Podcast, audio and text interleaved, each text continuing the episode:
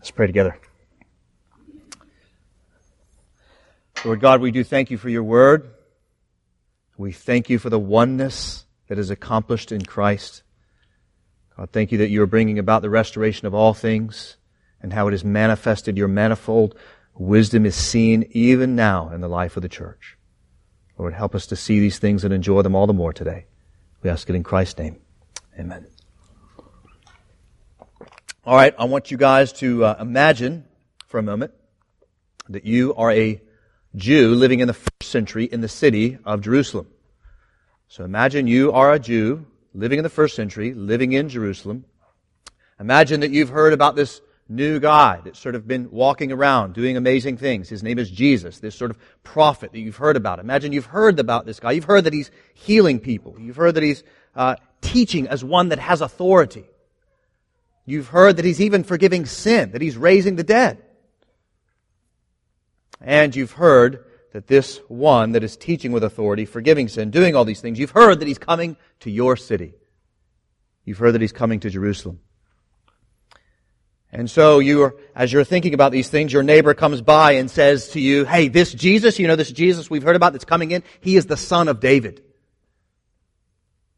Your neighbor tells you, and that language of the son of David reflects a promise that God made to Israel's greatest king, David. It was a promise of a great king that would come in the line of David, that would come and reign forever. That this king in the line of David that would come, uh, he would reign and restore the fortunes of Israel, return her to her prominence. And since your people have been kicked around by centuries, by one people group after another, you're really looking forward to this king to come. They've been kicked around by, your people have been kicked around by Assyrians and Babylonians and Persians and now Rome. This Jesus of Nazareth uh, must be the son of David, so you're thinking. And since David was a wealthy uh, king and he exhibited the zenith of Israel's influence in the region, this promised son, he must be bringing in the reign of Israel back to her golden age. That's what you and your friends are thinking. And there, just as you're thinking about these things, you see one of your neighbors go, look, there he is. And you look up on the horizon and what do you see? You see Jesus of Nazareth. By the way, that was a strange note as you're thinking about Jesus of Nazareth, that place where nothing good comes from small, little, insignificant town. That's a bit odd to you, but nevertheless, you see him coming in on the horizon, and you go up and you, along with the crowds, run up to that street where all the crowds are there, and up there you see Jesus, and he's riding on the back of a donkey. And as soon as you see this Jesus rising on the back, riding on the back of a donkey, you then remember to yourself all those stories that your dad told you about the prophecy of Zechariah, that the king would come in on the back of a donkey. And you start to think to yourself, this is, this is really happening. This is really happening. And as you're sitting there thinking about all these things, seeing Jesus come in, you grab some of the palm branches nearby and you throw them down in front of that donkey as you see Jesus coming in. And you take your coat and you throw it off. And you begin to sing alongside the rest of your friends that are nearby, Hosanna, Hosanna to the Son of David. Blessed is he who comes in the name of the Lord. Hosanna in the highest. You're all singing this. And as he comes by you, you reach out, you touch the donkey, you gaze at Jesus, and you wonder and say to yourself, finally, it's all happening. It's all happening. Our King is here. And you go to sleep that night with great joy, along with all the rest of the Jews in your city, with great happiness. Now, this is the story of Jesus' triumphal entry into Jerusalem, as it is told to us in Matthew, Mark, and Luke. What, happening, what happens in your sort of city is tragic. What happens in the following days is tragic. Jesus does not fit in with the religion of the age. He does not act like the king that you expected him to be. He doesn't play along with the power hungry, self righteous, and prideful leaders, the Pharisees, who are using uh, their power for their own gain. In fact, one of his first acts upon arrival in Jerusalem, of course, is to go to the place of worship, to the temple. And as soon as he goes into that temple, Jesus walks in and he sees that it's been set up sort of like a strip mall, where people are making money off of other people. And Jesus, so angry at this extortion, he flips over the tables, saying that this is supposed to be a house of worship, house of prayer. Instead of spending all of his time with those false teachers, those religious leaders, Jesus hangs out with prostitutes, tax collectors, and drunkards. He even tells your people to pay taxes to Rome. And so in less than a week, Jerusalem's euphoria over their coming king gets reduced to nothing. Worse, you begin to see Jesus as an enemy. Most all of the people, most all of your people are disappointed. This king is not what you expected him to be. He didn't seem interested in restoring the material fortunes of Israel, at least not immediately. He keeps talking about this kingdom of heaven that is made of the weak and the destitute, the forgotten peoples, and, uh, and telling rich people to sell all that they have and follow him. In less than a week, with the encouragement of the self-interested Pharisees, most of Jerusalem would trade Jesus in for a common criminal and have Jesus killed. Because he claimed to be the very one that they were lauding him for just a few days ago. Many in Israel, friends, did not have eyes to see Jesus. They gravitated to the Old Covenant passages in the Bible that made their lives sound more immediately comfortable and profitable. They didn't listen, or maybe they weren't taught, that this coming king would be a suffering servant that was prophesied to die like the goats for their sin on the Day of Atonement. Nor did they pay attention to the other passages, or maybe they weren't taught them. Passages like Isaiah chapter 2 verse 2, where it says that in the latter days, the nations, the Gentiles, would stream up to the mountain of God, the house of the Lord, and be established there. The Gentiles would go up and be established on the mount of the Lord. Maybe they thought that the Gentiles would sort of come into the kingdom come into Jerusalem, come into Israel, sort of like the Jews of old, like sort of sojourners, but not be established. They missed the answer to all of God's promises to them, even though he was right in front of them in plain view. Instead of worshiping him, you and your friends sought to destroy him. And as you heard just a moment ago, this is why Paul, the author of this letter, the letter to the Ephesians, this is why Paul, the author of the letter to the Ephesian church, this is why he's in jail. Look at verse 1 again, chapter 3, verse 1. It says there that for this reason, I, Paul, am a prisoner for Christ Jesus on behalf of you, Gentiles. Now, that reason that he's referencing there is what we talked about last week. So if you're wondering what that was, or maybe you weren't here, look back at chapter 2, verses 14 and 15. We see there this amazing reality. Chapter 2, 14 and 15, that in Christ Jesus, He has overcome the hostility that existed between us and God and us and one another. There's no longer two people of Jew and Gentile, but in Christ, He's making the two one. And those one people, those Gentiles who trust in Christ for salvation, along with those believing Jews, they are no longer strangers and aliens. In particular, those Gentiles are no longer strangers and aliens, but they are now fellow citizens, members of the household of God. And so because Paul was teaching Jews that Jesus of Nazareth was the answer to God's promises, as indicated by his resurrection from the dead, Therefore, believing Gentiles are now fellow citizens. The Jews hated him for that. Just as they did Jesus when they threw him into jail, as it were, and be crucified. And this is why he can be said to be a prisoner, Paul. This is why he can be said to be a prisoner on behalf of the Gentiles. It's because he's preaching this message that Jesus is the Christ, and therefore, Isaiah chapter 2, verse 2, among others, is now true. And the Jews hated Jesus. They crucified him. As a result, now since Paul is testifying to the same message, now they're throwing him in jail. Now it's important to note, if you don't know this already, the guy that's writing this, Paul, the one we've been talking about just most recently, he used to be one of those Jews that hated the message of the gospel. He was a Pharisee of Pharisee, trained by Gamaliel, which was like the D.A. Carson or name your favorite theologian of the day. Alright? He was trained under that, so he knew his Bible.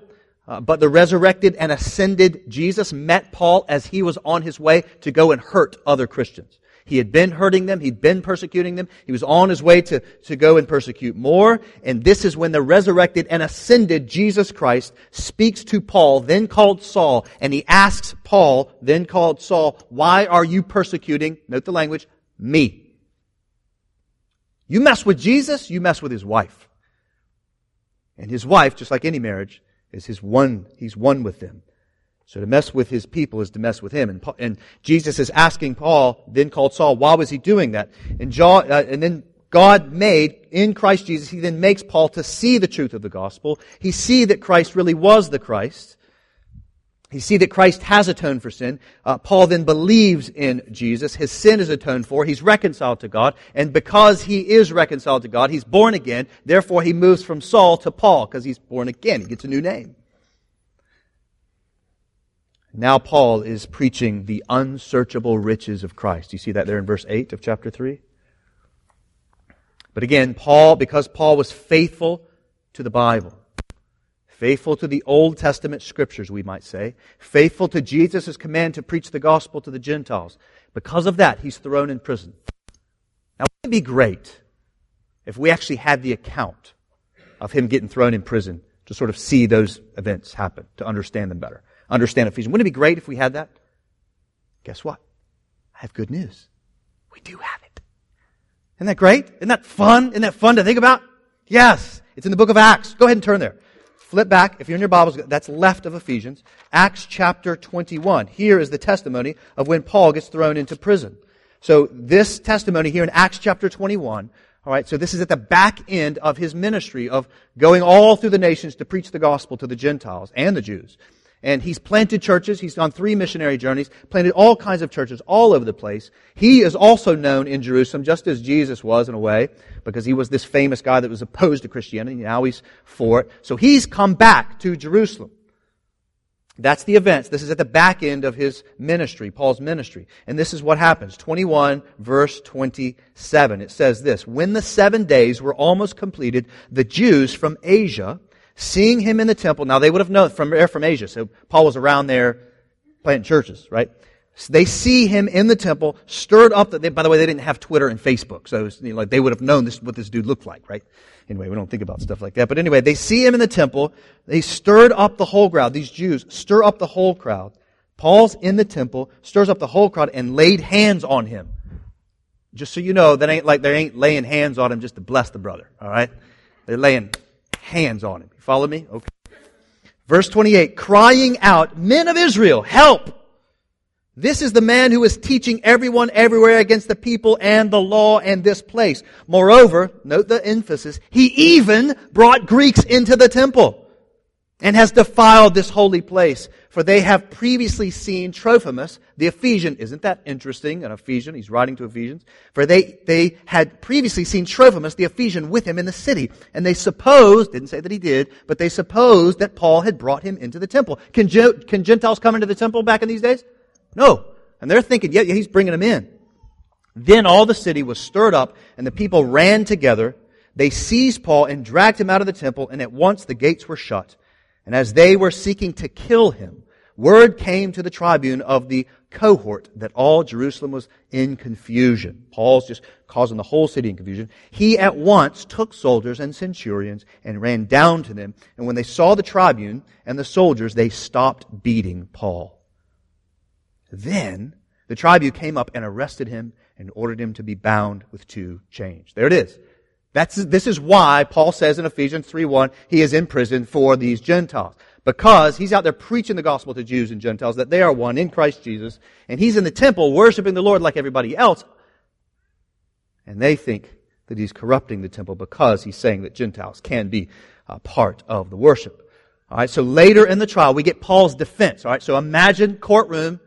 Paul then, we're going to get his testimony as his testimony of the events of what happened. Look over at chapter 24. He does this numerous times.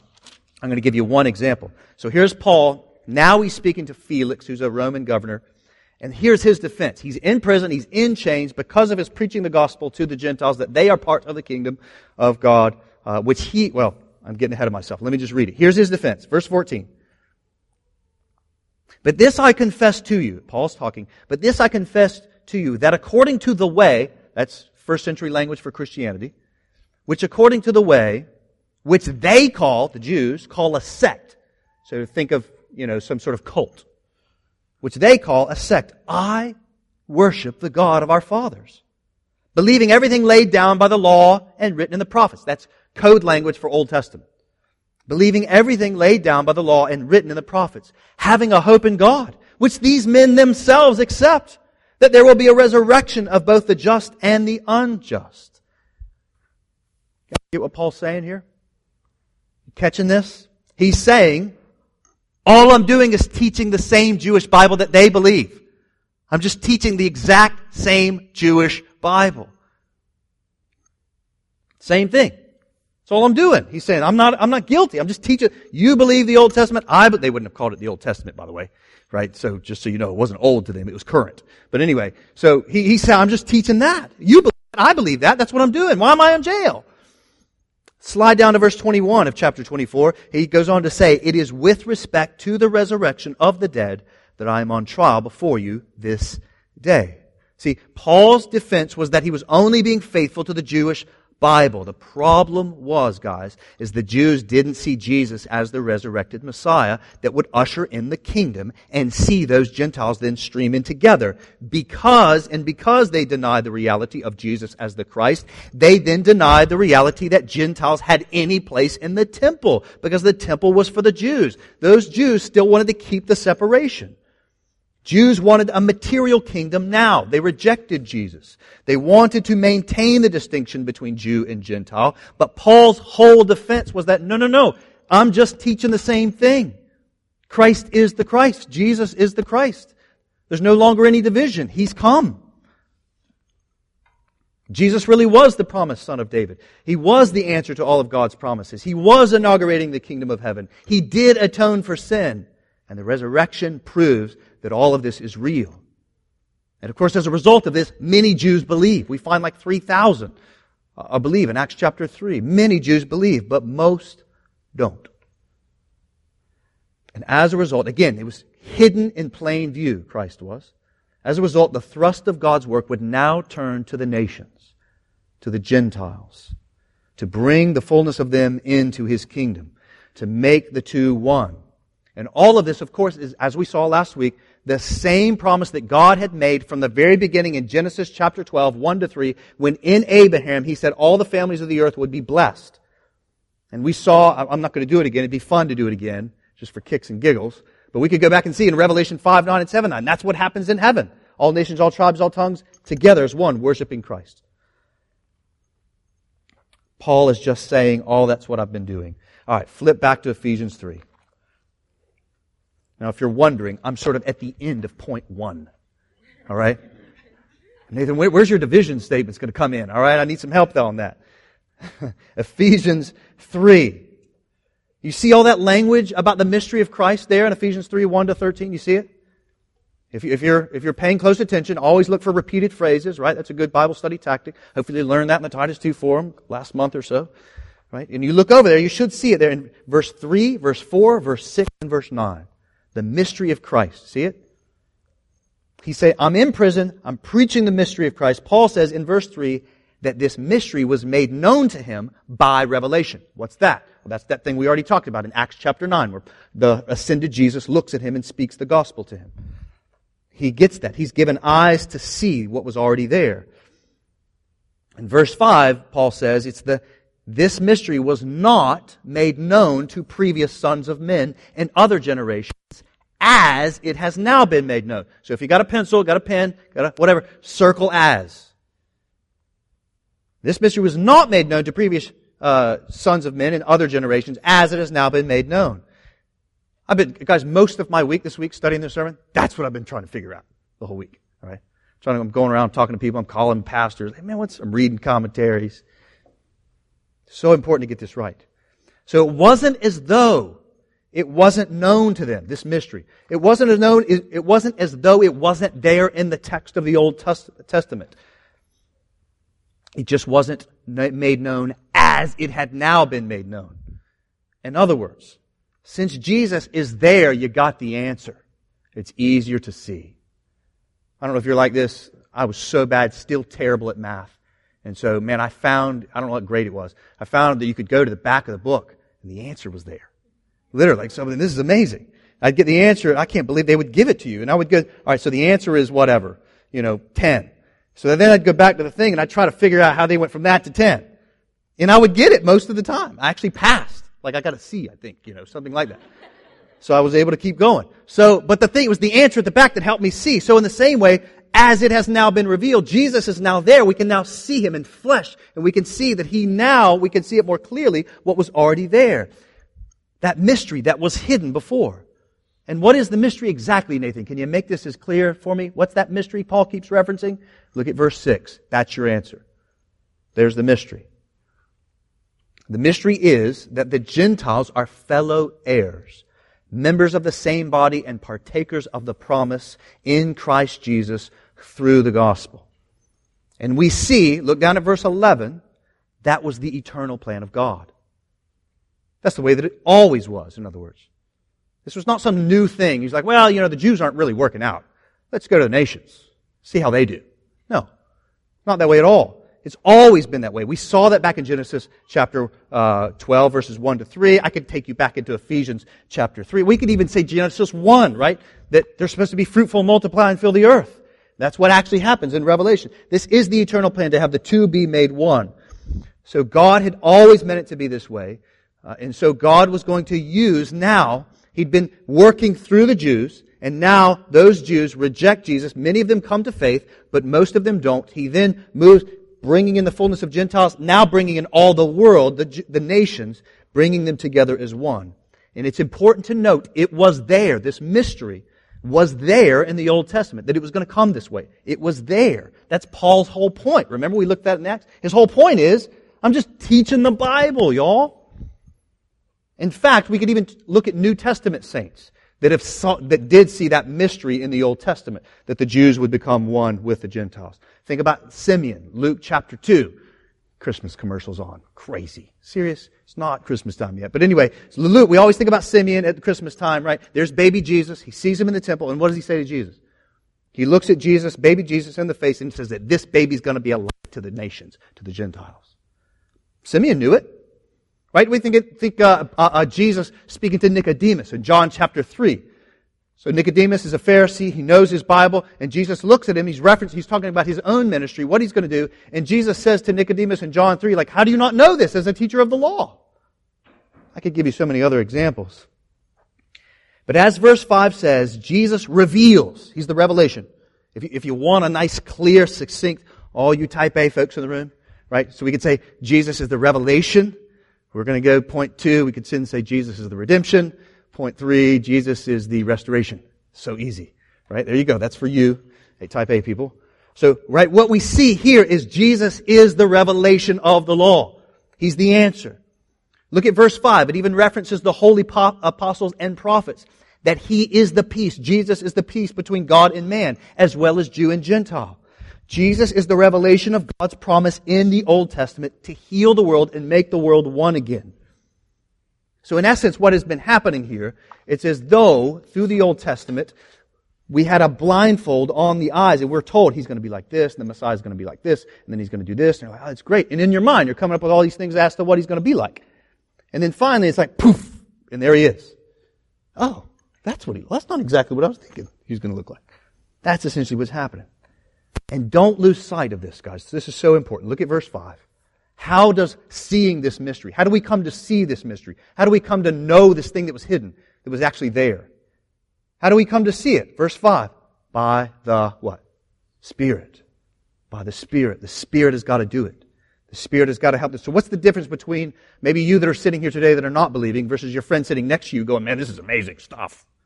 But the difference is, is the Spirit is illumining the eyes of one and not the other. So the Spirit is illumining the hearts, the eyes of the heart of Paul to see this. He's illumining us that believe to see that Christ is the mystery, that He is the revelation, bringing the two together. The Spirit is giving me, He's giving you, beloved, eyes to see this mystery when others, like the Jews of Jesus and Paul's day, could not see it, even though it was right in front of them. This is the heart of the Holy Spirit's ministry, guys. Go back and read it, John chapter 16. The heart of the Holy Spirit's ministry is to reveal Christ to glorify Christ, that we would see and enjoy Christ. And so the point of this passage is bound up in understanding what the mystery of Christ is. And what we said the mystery of Christ is that is that because of the ministry of Christ, believing Jews and Gentiles are now one with, uh, are now one together. In place of the two, there's now one, one with each other. There's no longer two separate people. There's one people, one family of God that enjoy one world with their one God. No more fragmentation, no more division, no more separation in the temple. Jesus broke down that hostility. That's why that veil being torn is so important. So if you trust in the finished work of Christ, you can know peace with God. And we can know peace with one another. No matter who we are. And what was hidden was the manner what was hidden was the manner in which all of this would come about. So they knew that it would be born, they knew that Jesus would be born of a virgin, but they didn't know it'd be like this 13 year old girl that nobody had heard of named Mary, right? They knew that he was going to bring in a kingdom, but they didn't know it would be a subversive kingdom. A kind of kingdom that wasn't materially evident and politically powerful in the here and now. Those were the aspects that was uh, hidden. But the reality is it was all there in the Old Testament. So the mystery is Christ making all the nations one. And the reason why it was a mystery is because it didn't fit with the notions of worldly power and prejudice. The masses simply couldn't bring themselves to believe that power was found in humility. They couldn't bring themselves to bring that love is found in giving, that kingdoms are not found in material, evident, external political realities. So important. That's the end of, as it were, point one. The rest of them are shorter. But listen, I want you to get this. This is so important. This is so radical, this mystery. Christ is the answer. He's healing the world. But how's he doing it? Look at, look at that verse six. You can't miss this. We gotta, we gotta see that. So all we've said so far is that is what the mystery is. But how does that mystery come about? Well, look at verse six. That shows you how it came about. The Gentiles, the nations, so that, that word Gentiles, by the way, the word is ethnos, which is where we get our word ethnicity, which is where we use the word nations. So the Gentiles, so if you hear me going nations, Gentiles, that's why. So the Gentiles, the nations, are fellow heirs, members of the same body, and partakers of the promise. How? Here it is. Here comes the how. How did all this happen? In Christ Jesus through the gospel. Six words, guys. If you don't know those six words, you got to figure those out. If you're not a Christian, you got to make sense of those six words. If you are a Christian, you should be able to explain those six words.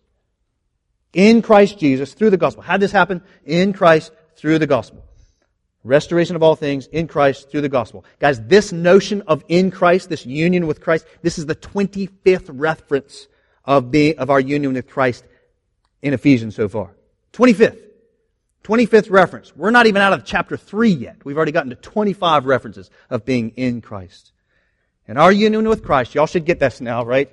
It's right here, right? Here it is. Our identity in Christ. Study in Ephesians. What does that mean? Well, you should be able to explain that hopefully by now. And all that means, here it is. If you forgot or didn't know, here it is. All that Christ is, is in us. And all that we are is put on Him. All the fullness of Christ in us, all the fullness of us in Him. Who Christ is is who we are through, by grace, through faith. We now have peace with God and our fellow man. It comes in and through the work and person of Christ. And so that's why Paul says in Ephesians 2:14 that he's our peace. It comes, but it also comes in Christ through the gospel. Right? You see it there? Verse 6. Gospel means what does gospel mean? Y'all know that? It means good news, right? It means good news. And so you, to, to my non-Christian friends, if you're zoning out, come back in right now. Wake up. Here we go. Come back in. All right, here we go. Just pay attention for the next five minutes, you can zone back out. This is the most important part of the sermon. So, in Christ, through the gospel. What's the gospel? The gospel is good news. And we've seen that the good news is, is that from the very beginning, God was intending to heal the brokenness, the death, division of the world. And we've seen that it was always his plan to do that. That's his eternal plan, 311. And we knew, he, we know from the Bible, it teaches we can't do it.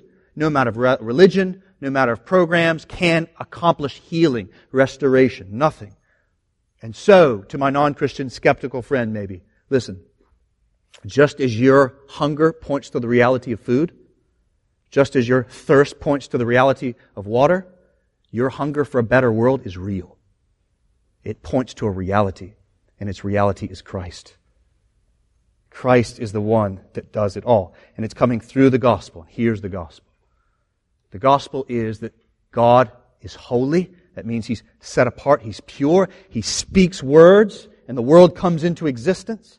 It didn't just, the world didn't just sort of happen here. It's God speaks it into existence. But mankind, we were all in Adam. Adam and Eve are the first two men and women in the world. He, they reject God. They reject God. There's separation. That's where the separation, that's where sin, that's where death enters the world right there. At the heart of our hearts, wanting to be like God, not wanting to love Him. That's where the separation came. At the deepest level. And God worked through the Jews to reveal himself time and again. They do not see, they do not believe. They go kind of good for a little while, then it messes up. Then they get to the end, they're still waiting for the one that will bring healing back into the world. And that's where the Old Testament closes and we open up in the New Testament. So there's creation, then there's fall, that's rebellion, and then there's redemption. Christ redeems the world. So Jesus Christ lives a sinless life. He lives heavenly. He lives in the way that we would all love. That's why he's so influential every corner of the world. Because there's something in him the whole world sees that looks right. And he was the Son of God, fully God, fully man, lives the beautiful heavenly life, perfectly obeys God that we can't. And so therefore his sin uh, death, his sin atoning death, is able to satisfy, appease the wrath of God that comes for our sin. And he's placed in his resurrection then illustrates that thing that you want. The healing of heaven and earth. The, no more death, no more sin, all beauty, all love. That's what Jesus' resurrection indicates. That now He redeems not only our spiritual selves, but our physical selves. And so those that repent and believe, they can be born again to this new and living hope. So that then the restoration of all things, the last chapter in the Bible, Jesus will bring it about. That's what we've been talking about. And so my hope for you, friend, is that you would repent of your sins and trust in Christ, that you might know that hunger that you want, a better world of full of love and beauty and forgiveness. And it comes in Christ and it comes through the gospel. And for all those that repent of their sin and trust in Christ, they then are gathered into this thing right here. What do we call this? The church. You might look at it and say, pretty unimpressive, Nathan. Pretty unimpressive. Right? This is God's plan? Well, indeed it is. That's God's final point here. So you might be saying, friend, well, Nathan, if all of that is true, that if Christ really did do that, he really was those people, where can I go to see the restoration of all, all things? Where can I go to see that oneness? Where can I go to see love and healing?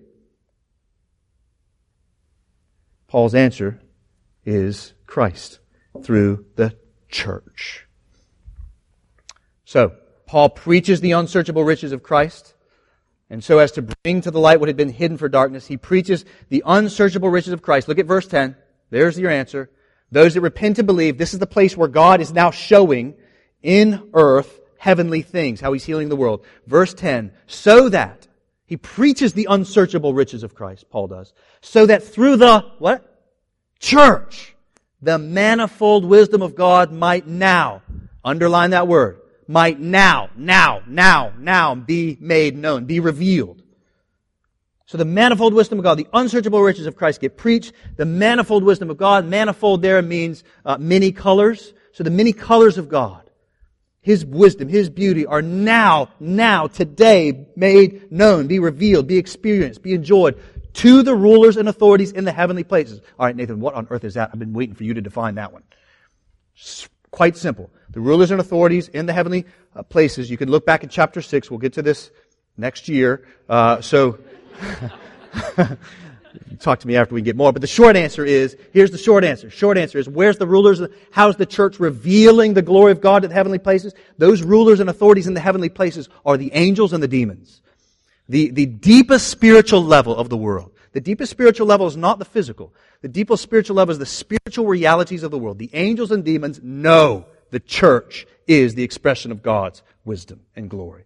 They know that. The angels, you can look in 1 Peter, the angels love to look into this gathering and hear what we're talking about. Why? Because they can't sing Amazing Grace. Right? Amazing Grace, how sweet the sound it saved a, what? Wretch like me. The angels were never wretches. So they just love to think about the glory and the grace of God to sinners like me and you. And demons, they hate what is happening in the church, how it pictures the oneness of God. They hate it. Satan and his demons know the manifold wisdom of God in the church. They know the beauty of God, the glory of God in the church, which explains why Satan's chief design is to divide churches or to get people to believe that they don't need to be part of a church. Because if Satan can succeed in that, if, if you can take the name of Christ and just sort of be removed or on the fringes of a church, they win. They're like, great, because then you can't come into this assembly and show how great the glory of God in His many colors are. And so it's because of that that we need to recognize that Jesus, just as Jesus was hidden in plain sight to the unbelieving Jews, so is the manifold wisdom of God in the church hidden in the plain sight of the world. Again, New York Times, Washington Post, CNN, MSNBC, whoever else, they ain't clamoring to get in to see what's going on here. Right? They don't really care that much. Now, they might care because on Tuesday it's election day. What are the evangelicals going to say? Right? That's not it. They don't really want to know the thing that we get most excited about. And yet the reality is that the deepest spiritual level, God knows, Satan knows, this is the most important reality on the earth. This is the manifold wisdom of God. The world doesn't think that there's anything to see in Restoration Church. They think that power, progress, beauty, manifold wisdom is found in a thousand other places. They think that many colors and beauty there is in other places. They write about it, they make movies about it. Nobody, as I mentioned, from the world is clamoring like the angels are to see the beauty of the people of God rejoicing in the unsearchable riches of Christ. But as it was hidden to the Jews of old, so it is hidden to many people today. It is revealed to us that this church is the beauty of God. This is how He's changing the world. This is the embassy of heaven here on earth. The church is the expression of the revelation of Christ's redemption and restoration.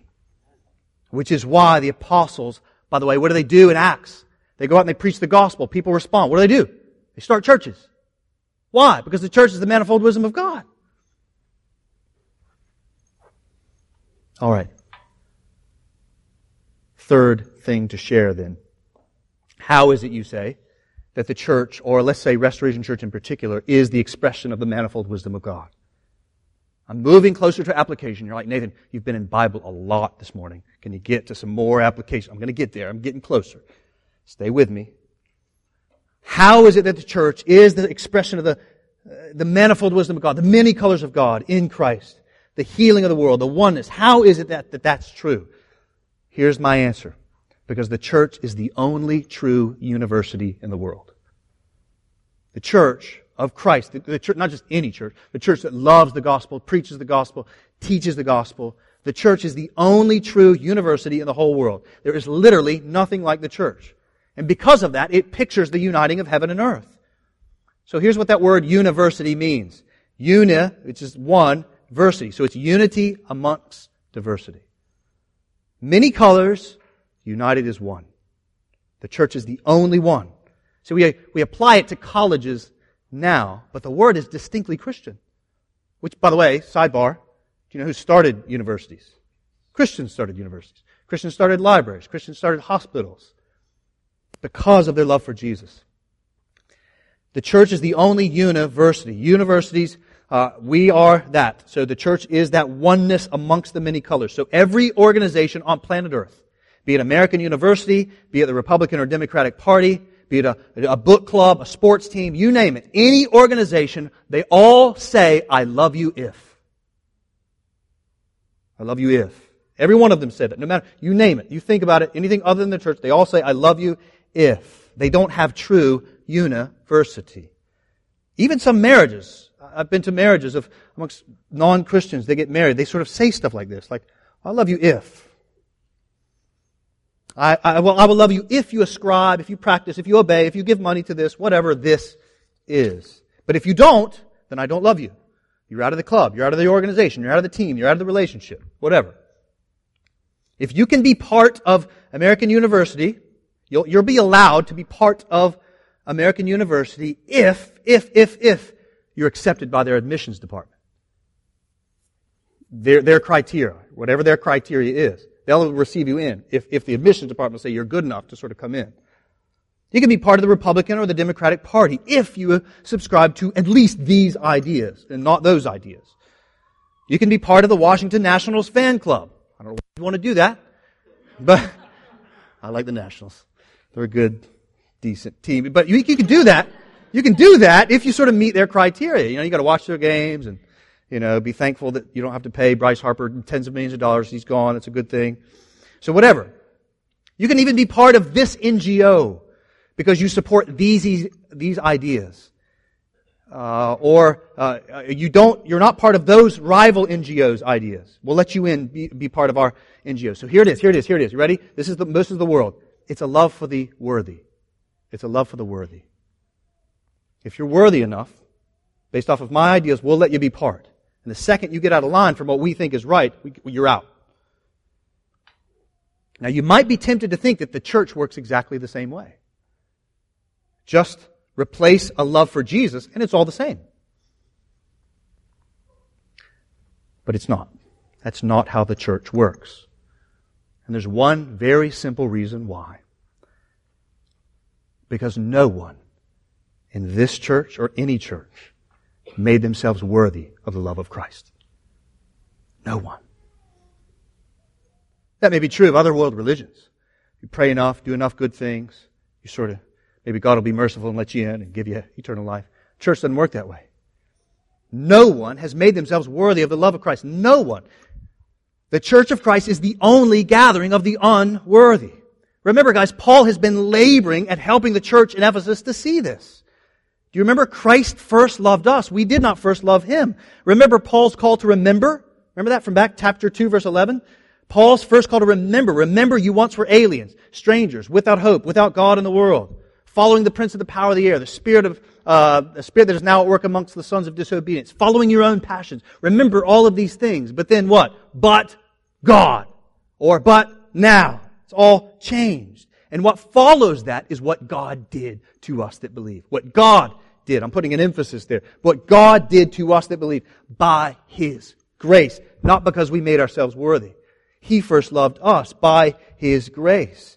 We were saved by His grace. But now, we who are in Christ are no longer, we're no longer strangers. We're no longer aliens. Now we're a people. Now God has made His home with us, with me. Man, I, I'm a fool. He made a home with me. And God did that by His grace through the work of Christ. Therefore, the church, friends, is unique in all of the world in its membership. It expresses the manifold wisdom of God because it puts all different kinds of people in the same family. And not one of them is truly worthy. It's a true university. It is the only organization that is truly gathering of the unworthy. Therefore, the church can be said to be the expression of the manifold wisdom of God because it takes the manifold reflection of God's created humanity and it makes them one in Christ. This is why you can go to different places in different countries and see different cultures reflected in a church that believes the same gospel. It's beautiful. It's beautiful. It's no one monocultural. So this is what we have. Heaven on earth, God making one in and through the church. God is saving Jew and Gentile, men and women, rich and poor, slave and free, Republican and Democrat, white and black, American and Haitian and Russian and Algerian, sports lovers and sports haters, tall and short, college graduates and those that didn't even think about going to high school hardly. All of them. And he's bringing them together as one. And not only does he save them, he brings them all together. That's what that word church means. It's an assembly they are an assembly of the called out ones. We come together and the most important thing about us, Restoration Church, the most important thing about us is the same. Is the same. The most important thing about us is the same. The deepest reality, the greatest love that we have is the same. The greatest treasure of our lives is the same. And listen, don't lose sight of this, Christian, on Tuesday. Whatever happens on Tuesday, the most important reality for us as a church hasn't changed. That's amazing. That's amazing. And the great thing about the church is God never throws us out. Jesus says that He keeps all those that are His to the end. He saved us by His grace. He's going to finish it. What God began, Paul writes in another letter, He's going to finish. He's the one that started. He's going to finish us. And so listen to this. No weapon formed against the church can stand. Jesus says the gates of hell cannot even stop the church in its advancement. Go back and look at church history and you will see that governments time and again try to stop the church and they never can. Which is the beauty of God to not create some external political government and make it spiritual reality. Some of the greatest explosion of church growth happening right now in the world, folks, are in the three places the church is being persecuted the most. Isn't that amazing? three places in the world where the church is growing the most is the place where it's being persecuted the most. North Korea, China, and Iran. Church is booming. I mean, it is exploding. But CNN ain't interested in telling you that. Right? No matter how much worldly governments try to press in on the church, you can't stop it. Why? Because it's God ordained. It's His power. It's His love. It's His strength. You cannot stop it. It's beautiful. He's gathering together all kinds of people to come in, to preach, to pray, to sing the unsearchable riches of Christ. Our treasure, our glory. The church is the expression of the manifold wisdom of God. So do you guys understand why me and Joey talk about the church all the time? right? Gosh, could, why does Nathan, they always are talking about church membership and church discipline and, you know, all these other things. This is why. Why are you being so careful with membership? Next Sunday is a members meeting, by the way, a little advance notice, a week from today. And we're going to be really careful. Why? Because it's the expression of God's manifold. We've got to take so careful care of this beautiful thing. And so, like Mount Vernon shows what life was like for a rich white guy in the 18th century. It, that's what it is. So, in the same way, the church, church shows what life will be like when heaven and earth come together in the future. It's beautiful. It's beautiful. For those of you that are visiting our church or not Christians, you know, Jesus says, John uh, 13, 35, you will know my, they will know that you are my disciples by the way you love one another. One of my favorite parts is being a pastor of this church. I get to see all that stuff happening. And most of the time it doesn't happen in ways in which uh, anybody, even people in this church know. I get to watch all, it's just amazing how you help each other, love each other, care for each other. So beautiful.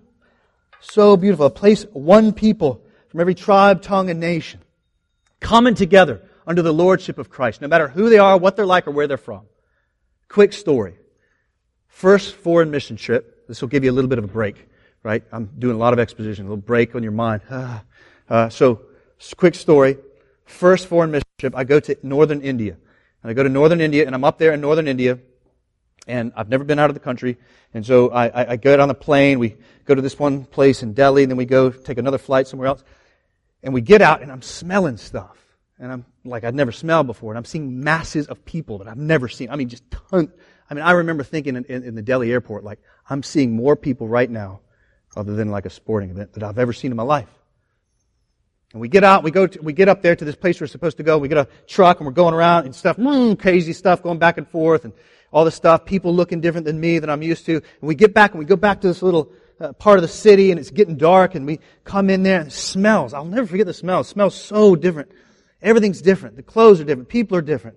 We get in and we get into this back hall. We're supposed to go and help these church planters. We're gonna, we're there for a week to kind of help these, these people plant churches. And we get into this back little, tiny little room, and when we walk in there, it's dark, and there's some strange mu- musical instrument. I still don't know what it is. Like, it looks like an accordion that was a drum. Anyway, and they're up there, and we walk into the room, into the back. There already, there's about 30 people, and they're holding their hands up, praising Jesus in a language that I did not understand. And I came in there and I just wept because I said, This is my brothers and my sisters. I've never met them before. We all have the same love.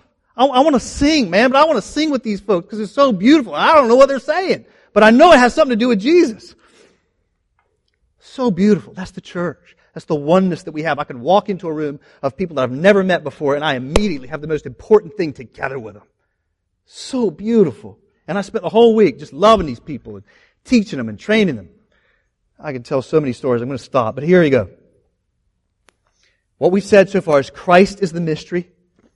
He is making all nations one through the gospel. And so therefore, I'm going to end like this briefly. What does that mean for us? Here's the application. And, guys, what it means for us is I, I will love you if those statements are out of bounds in this church. I will love you if is out of bounds. I, I love you if you dress like this, act like this, joke like this, look like this. No. God intends to highlight as many colors here in the church. Not just one or two or three colors. All different kinds of people together as one. Therefore, if our love is conditioned upon loving something in addition to or alongside the gospel, we then are loving something more than the gospel. We then are in the realms of idolatry. We're vying for two-ness instead of oneness. And guys, this is exactly where the American white church, which was complicit in not only slavery, but also segregation in the church, this is where they got it wrong. They claimed to love the gospel, but they also demanded, they also demanded to segregate themselves from blacks in the church. The church that I got married in, the building I got married in, had, had, had, had, had, a, had a, what do you call that thing? The porch, balcony, thank you. Balcony, where blacks had to sit on, apart from the white people. That's not what Paul's talking about here. Not at all. That means they loved Jesus and they loved you in the church if you were white. That's wrong and sinful enough Satan. That does not express the greatness of the glories of Christ to the rulers in the heavenly places. It expresses the power of a people that were defeated by human armies and human congresses, which is easy to do. And so, Restoration Church, let's show a kind of love and grace to God and one another that can only be explained by the immeasurably great power of God. Let's set aside the emphasis on personal preferences for a greater love of Christ than neighbor. Let's realize more palatably that as Paul says there in verse 2, that we are stewards of God's grace. You see it in verse 2? Paul's a steward of his grace. Verse 7, he says that he's made a minister of God's grace. And so therefore, if we're stewards of God's grace, verse 13, we ought not lose heart if we have to suffer for the gospel to maintain this oneness. Some of you may suffer. Some of you may go and preach the gospel and you'll die. Some may suffer the loss of comfort. All of us are going to suffer that loss, right? Suffer an inconvenience, comfort. Either, either way, guys, steward God's grace by being eager to maintain the unity of the Spirit and the bond of peace. And let me say this to you, Restoration Church, you guys rock at this. Y'all are awesome at maintaining unity. It's one of the 10,000 reasons I love pastoring this church. So beautiful the unity that you work at day after day. So keep going. Extroverts, love your introverted brothers and sisters. All right? Know that they don't get energy from talking to you. All right? I forget that sometimes. I, yeah, anyway, I'm stopping. So, listen. Americans, get to know the many nations that are here in our congregation. 20 plus different ethnic backgrounds in this, in this church. That's amazing. Get to know those and, and try to set aside your American uh, assumptions to try to see the different colors of God's grace in that culture and see how beautiful it is and rejoice. Singles, hang out with married folk. Married folk, hang out with single folk. Right? Singles, hang out with married folk with kids. Y'all do that so well. If in your early 20s, get to know the few of us that are in our 40s. Not many of us. Pray for more. Therefore, folks in your 30s, get to know saints that are in their 60s, 70s, 80s, 90s. It's one of the reasons I love our ministry to the uh, Friendship Terrace. If you're on one side of the political aisle as a Christian, as a saint. Try to get to know another Christian in this church on the other side of the political aisle. And try to know that when you do that, know that you, the most important thing about you is the same. And lastly, let me speak to the women of our church because I know the church has not only handled race poorly, the church has also treated women poorly. There's a strand in faithful evangelical churches today that with all good intentions continue to treat women poorly not reflecting our oneness. And so listen, this is important to note at the front end. God has created two covenantal relationships in the world. He's created two covenantal relationships, marriage and the church. And as a good reflection of his character, he has called for men to lead those entities. That's clear in scripture. However, that does not mean that there should not be a culture where women are seen and not heard. In fact, God's manifold wisdom is expressed when churches have women helping men display his manifold glory. My wife does this every day of my life. I'm a piece of work. She brings out the best in me. I need her. And the church needs you, women. So, for instance, the Bible commands women to make disciples. That includes everything from evangelism, and as we see Priscilla in Acts and the women of Titus too, that includes women instructing in the Word. This is why, for instance, we have Catherine on staff at our church. This is why we have female deacons. This is why we have female community uh, leaders. This is why we provide and hope to provide more environments where women can exercise their gifts of teaching without compromising our convictions on leadership. We want to show God's manifold wisdom by giving voices to women in the church. And we believe, we believe it's appropriate to have women sing, have women pray, have people, uh, women read the text to share testimonies of God's grace to them in the corporate gathering. We believe that with the appropriate measures, women should be able to meet with their pastors and talk about all kinds of things. And we believe this, again, not just because these things are possible from the Bible, but because they are good and beautiful ways of displaying God's manifold wisdom in the church to the authorities in the highest places.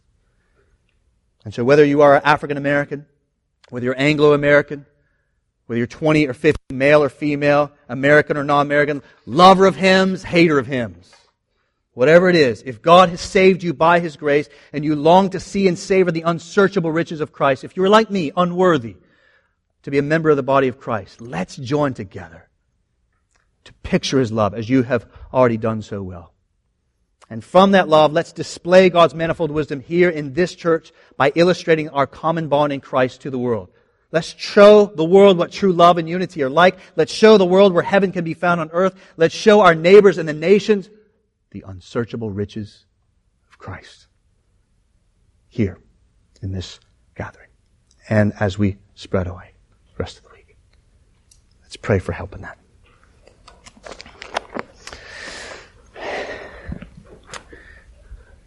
Lord Jesus, we thank you that you are bringing about the restoration of all things.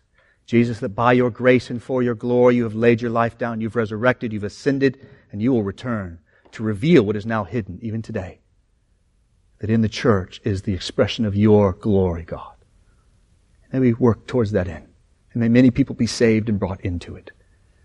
We ask in Jesus' name. Amen.